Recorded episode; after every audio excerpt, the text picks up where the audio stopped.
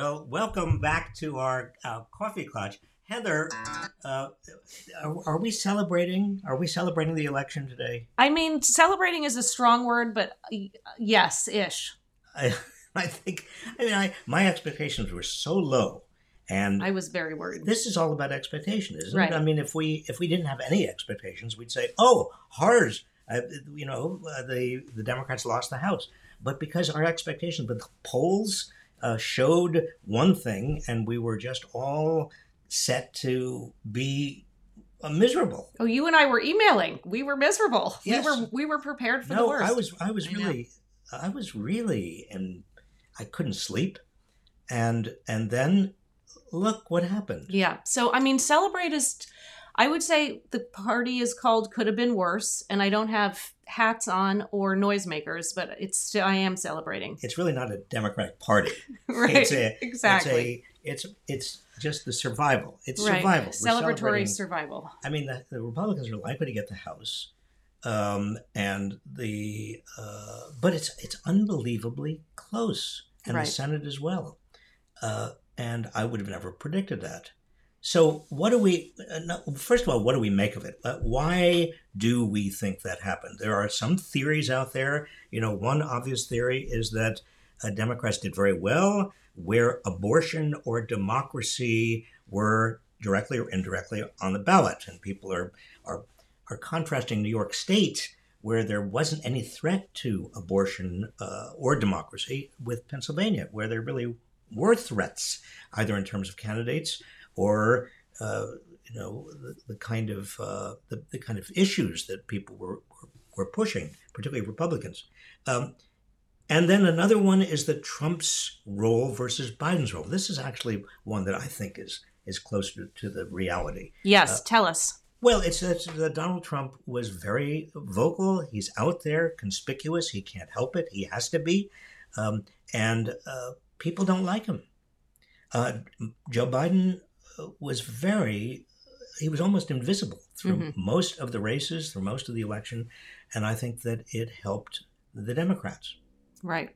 And so, do you think Republicans are changing their ways? They're realizing that Trump is perhaps poisonous as it relates to re-elections? Well, if there were if there were a Republican Party, I know. um, maybe, but there isn't a Republican Party. There are just, um, you know, there are people, you know, who are kingpins of the Republican Party who are who are signaling to the rest of the Republican Party that um, that maybe Trump is fallible and the emperor has no clothes, and DeSantis ought to be considered.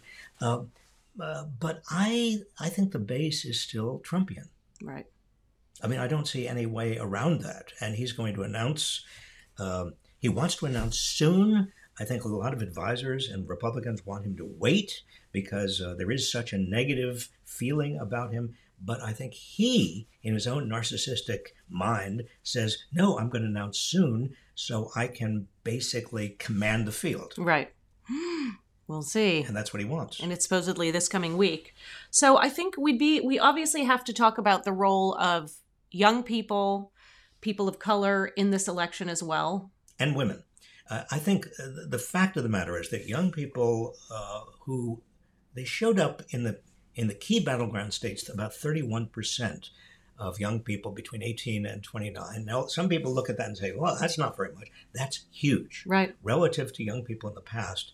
Um, and that also confounds predictions. Why did young people turn out so? I mean, it wasn't as if, um, you know, in 2018, young people turned out in record numbers because Donald Trump was being Donald Trump. Right. Uh, but this time, I, I think it may have been, again, the Supreme Court and abortion, and the possibility of a national ban on abortions. Um, maybe it was other issues that young people care about. I mean, I, I- you know, I do think the climate crisis uh, hangs very heavily over young people's minds. I mean, they're going to be here younger, longer than everybody else. Right.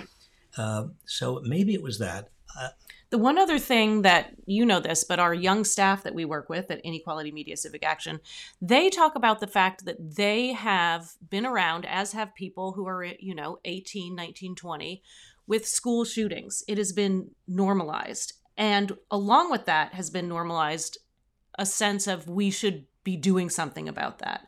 So that's what a lot of people were saying at the office this week that it's almost I don't want to say it's trendy to vote, but it's they were saying it's just more part of the way people are thinking about the world because there's such dire stakes and young people have faced it themselves at schools.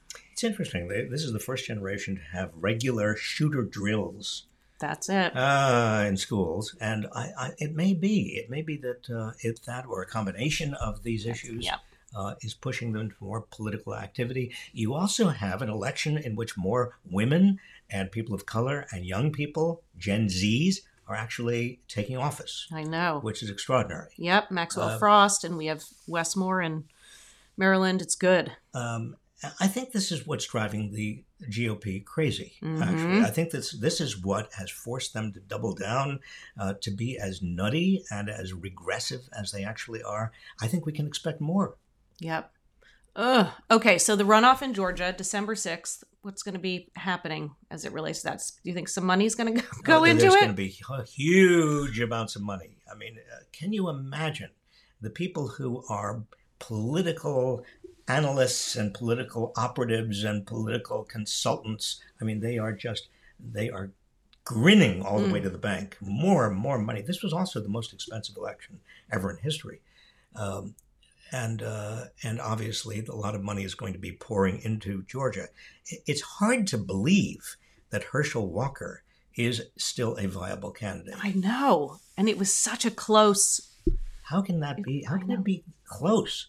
I mean, people are obviously not paying attention to the candidates themselves. At least in Georgia, um, they're paying attention to the, uh, you know, the tribal Right, uh, conflict. Right. Uh, but it is it is interesting. And then obviously we have a lame duck con- uh, Congress, hmm uh, and there's a lot of discussion about what that lame duck Congress can achieve. It's not doesn't have that long. It, I mean, they're kind of twelve working days Right. before the next Congress takes over. So what's on the list? What would we, if we had a magic wand? Well, there there's some housekeeping details. There's the, the Electoral Count Act, uh, and I think that's very important to pass uh, because otherwise you're asking for so much mischief in terms of electors that may uh, may just not you know may pledge to a particular president, but they may uh, go off uh, for Trump when Right. we're talking about Trump, basically. Uh, we also have the debt ceiling. Uh, it's a stupid, archaic uh, statute. Um, it has to be, you know, the debt ceiling has to be raised. No modern economy, no modern society has a debt ceiling uh, statute. Uh, you know, this is a debt ceiling. People think, oh, well, do we want to have more debt? It has nothing to do with having more debt. This is debt that we've already incurred. And if we don't pay our debts, the full faith and credit of the United States uh, is jeopardized. I mean, and that would mean interest rates would soar. So obviously, the debt ceiling has to be raised, but the Republicans are going to use that as a as a weapon unless it's kind of prophylactically raised, unless the the the uh, Democrats raise it now in the uh, in this kind of period of time when they have uh, some time to do it, this lame duck session. Um, some people say uh, the, the Democrats ought to try to put Roe v. Wade into law Mm-hmm. make it a national law. I think that they're going to attempt to do that in order to just show, uh, you know, the people where Republicans lie on the issue. Uh, but I don't think there's a serious possibility. Government funding, yes, that has to be done. Just uh, you know, more. Um, uh, just a continuous resolution. I Right. mean, we we've, we haven't had any real serious government budget funding in years, but we have to technically have government. The funding. Republicans told me otherwise, though, on that. They and you believe them. Yeah. Well, I, What about DC statehood? I mean, people, the people's wish lists lists are long. yes, and I think uh, it's very important to lower expectations because again, only twelve working days uh, in this series in this in this Congress. Um, I have a question. hmm, Um, please. So Republicans, we're assuming they're going to win the House, or it's very likely. I don't know what our proper tense of verbs and things is. Um, what's going to happen? What do you think? What are things on the radar that we should be paying attention to? well, it's only going to be gridlock uh, for two years, uh, at least for two years until the next president. um, in the next uh, the next election. I, I think they're going to be investigation, investigation, investigation, uh, impeachment proceedings. The House is going to try to impeach Merrick Garland. Is the one that I'm looking at. Um, Garland has obviously dragged his feet on indicting Trump. It's going to be harder and harder for him to do it. He's now thinking about a special counsel, um, and really to cover himself. I think that would be a terrible mistake, Heather, because it means uh, just dragging this even further into the future. Uh, all of the time that the that the uh, grand jury has been gathering evidence, uh, that would be wasted. I mean, the special counsel would have to start over again. Right. You don't want that. No, no, no, no. We don't need more delays. So I think Merrick Garland has got to move ahead, despite what Republicans are likely to do. Now, you just mentioned 2024, I did, didn't I? 724 days until the next election. That you were so fast. Are you Did ready? calculate that? Yeah. That's No. I googled it before Yeah, this, okay. but it is. We have to pay. I mean, that's don't, one it of the things- doesn't it doesn't make you sick to your stomach. I mean, I just I mean it's not only Trump w- once again running for president. Um, and but I think if I were a Republican, uh, somebody in the Republican Party, I would be nauseous as Yeah, well yeah. because Trump, Trump has law has basically forced Republicans to lose three Mm. elections in a row. I know it. But I was very, I was, I am, I mean, again, manage expectations, but I'm, I feel a little better about 2024 having just experienced this past Tuesday. Well, That's we- all I'm going to say. Well, the biggest question, I think, on our side of the ledger is whether Biden is going to run again. And uh, some people whose judgment I trust say, of course he's going to run, and he should run again. I mean, they, you have the, all the advantages of incumbency. Uh, but the man is old. I don't. Right. know- I'm not an ageist. No. Can I just tell you that? I'm- Yeah. I'm old. I am old. Well, you can be ageist and old, but I don't think you're either. You know, you told me the other day that I was Oh. being, I, I was, I was sort of deluding myself in thinking that I was not old. I am old, but, but you know, uh, how old is is is Joe Biden? He's eighty. I think so. I can't remember. I just know Grassley's 89.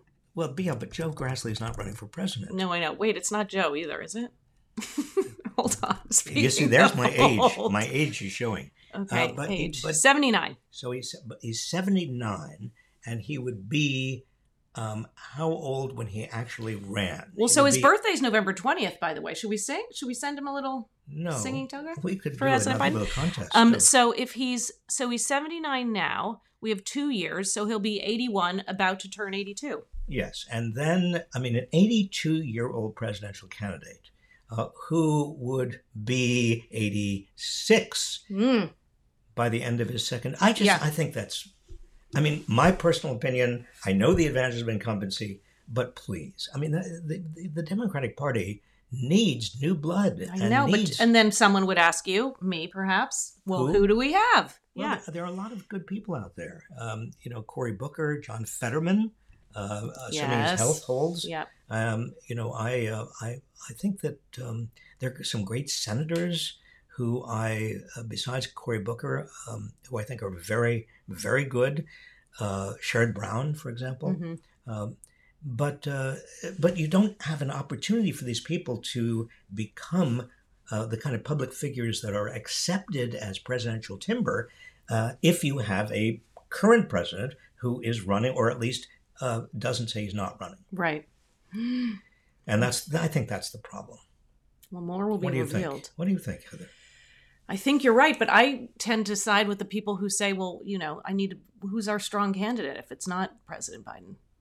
But he's not a strong candidate. He's not. I mean, his approval ratings I know, are in the are are are almost as bad dumpster. as Trump's. I know, depending on the day. I mean, do you want another presidential election where we the the, the question is who do you dislike most? I know. No, I don't actually. so think about it. Okay, we'll get We back will, to you. We will come back to this question. Um, finally, uh, I Hmm. can't help asking you about Elon Musk, my favorite Thank you. of all of all of the So characters over the last week. Um, he said in a kind of sort of a town meeting of Twitter after he's created utter chaos uh, that maybe uh, bankruptcy is not out of the question. Bankruptcy is not out of the question for Twitter. This is the richest man in the world. He didn't have to buy Twitter. I right? know. And why did he? I mean, why did he even initiate this? Right. This is a, a kind of a vanity project, an Yeah. ego trip. Uh, and now he's saying bankruptcy, all these jobs. You fired half of the Twitter employees. I know, and then needed some back because thought, ooh, actually, I need the people who know how to do the things that I'm pretending to want to have done. Well, I, I'm sorry. Uh, we don't need another egomaniac running another part of this country. And I think people ask me, what's the problem with billionaires? What's the problem with you know having so much money in the hands of so few? Well, one of the problems is you get uh, not only a pollution of politics, but a pollution of our economic system and uh, you know major outlets like Twitter that people have come to rely on, wh- whether for good or ill, they've come to rely on. and a pollution of, I don't know, communication and etiquette and morals and And norms norms, I mean, I mean, we're back to the robber barons of the late 19th century. But more crass. I mean, A it's crass robber crass barons. robber barons. Well, Cro- uh, yeah, William Vanderbilt, who said who said the public be damned. right. One of the public, he was one of the He robber would have been barons. huge on Twitter. He'd win. well, on that note, William Vanderbilt on Twitter. Uh, let let's um, uh, We end with a song. let's end with a song. Okay. And I want to wish everybody a great weekend and a great week. Yes, and thank you all, as always. Coffee klatch, choosing battles carefully, speaking truth to power, choosing better paths we see in the darkest hour, seeking knowledge, taming greed, questioning and sharing, learning things and taking heed, spreading love and caring.